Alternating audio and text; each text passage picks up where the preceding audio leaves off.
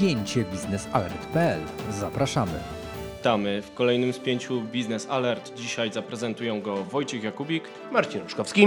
Proszę Państwa, przygotowaliśmy trzy tematy do dyskusji e, w naszym spięciu. Pierwszy to jest e, publikacja projektu rozporządzenia do ustaw o cenach energii. Następny temat to jest Brexit, co będzie dalej, jakie będą konsekwencje dla energetyki, polityki, gospodarki.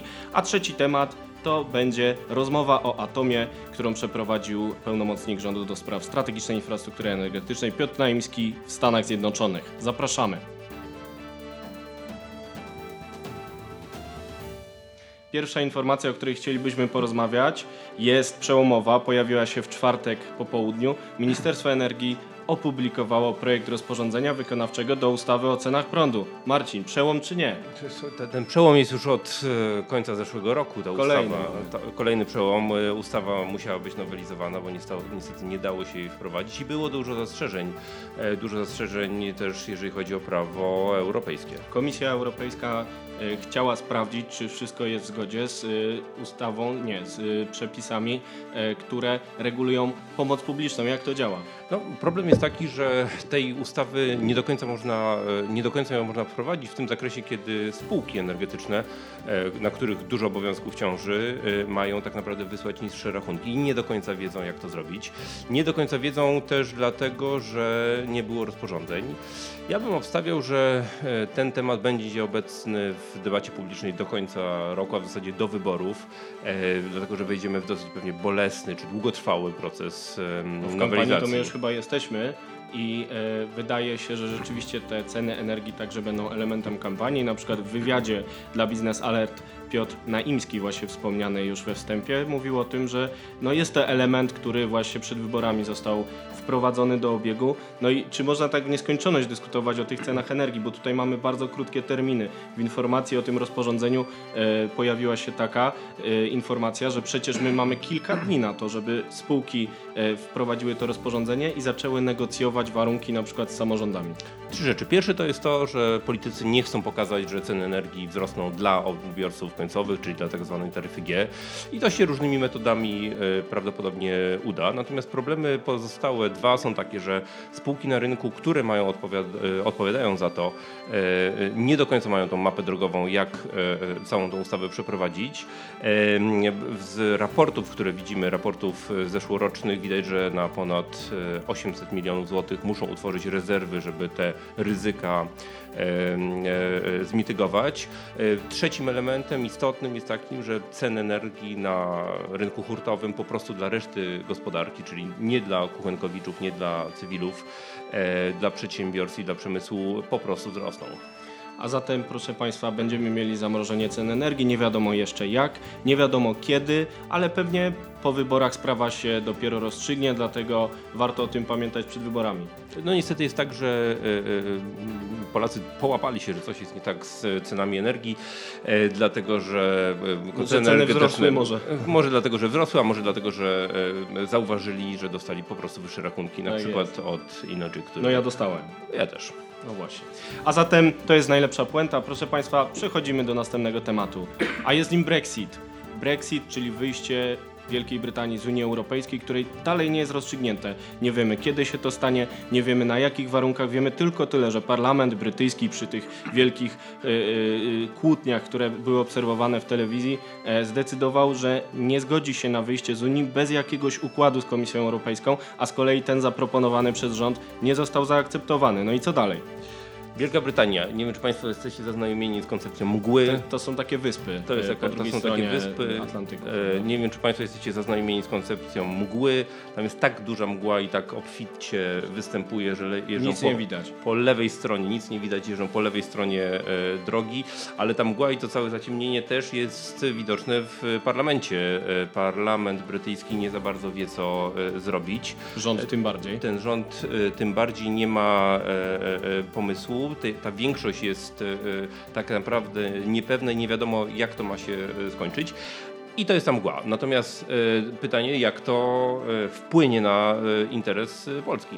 Na interes Polski wpłynie to po pierwsze negatywnie. W czwartek było expose ministra spraw zagranicznych Rzeczpospolitej e, pana Czaputowicza, który powiedział o tym, że przez wyjście Wielkiej Brytanii z Unii Europejskiej zaburzy się równowaga sił w Radzie Unii Europejskiej i e, Komisja Europejska, która do tej pory dzięki głosowaniom pomyśli Polski właśnie w tej Radzie, była w stanie być, y, roztaczać taki parasol ochronny właśnie nad słabszymi krajami jak Polska, chociażby w sprawie dyrektywy gazowej rewidowanej wskutek właśnie interwencji polskiej, rumuńskiej i nie tylko. E, bez Wielkiej Brytanii te słabsze państwa już nie będą miały takiego wpływu na Komisję Europejską, będą rządzić silniejszy, e, silniejsi i to jest właśnie negatywny skutek, ale nie jedyny. E, problemów jest kilka. Z jednej strony Theresa May podpowiedziała i słusznie, że podważanie Brexitu byłoby podważaniem demokracji. Z naszego punktu widzenia nie jest, nie jest dobrze, że Wielka Brytania opuszcza wspólnotę europejską po tym, co powiedziałeś, ale też z punktu widzenia funkcjonalności czy, czy życia codziennego naszych obywateli. Tam mamy ponad 2, 2 miliony Polaków, którzy już się zadomowili. Oni prawdopodobnie będą E, e, cały czas spokojnie e, pracować i budować brytyjską gospodarkę, bo też brytyjska gospodarka sobie nie będzie mogła pewnie po, po, pozwolić na tego typu uszczerbek. Natomiast na pewno będą problemy na granicach, problemy z cłem, problemy z tym, że nie, niejasny jest jeszcze sposób wychodzenia i przepływu na przykład towarów to ja proponuję, żeby Polacy przyjechali do e, Polski i zaczęli budować elektrownię jądrową, bo przecież mamy trzecią informację, e, bardzo ważną. Minister Piotr Naimski odwiedził Stany Zjednoczone, gdzie rozmawiał w ramach pierwszego dialogu strategicznego Polska-USA i padł temat atomu. Rozmawiano o wspólnej realizacji projektów. Wszyscy wiemy, że e, tutaj podskórnie chodzi o temat finansowania atomu. No jeżeli Amerykanie dołożą się do polskiego atomu, no to sprowadzamy Polaków z Wielkiej Brytanii i razem budujemy e, polski atom dla naszego kraju. I wszyscy na pewno się bardzo ucieszą,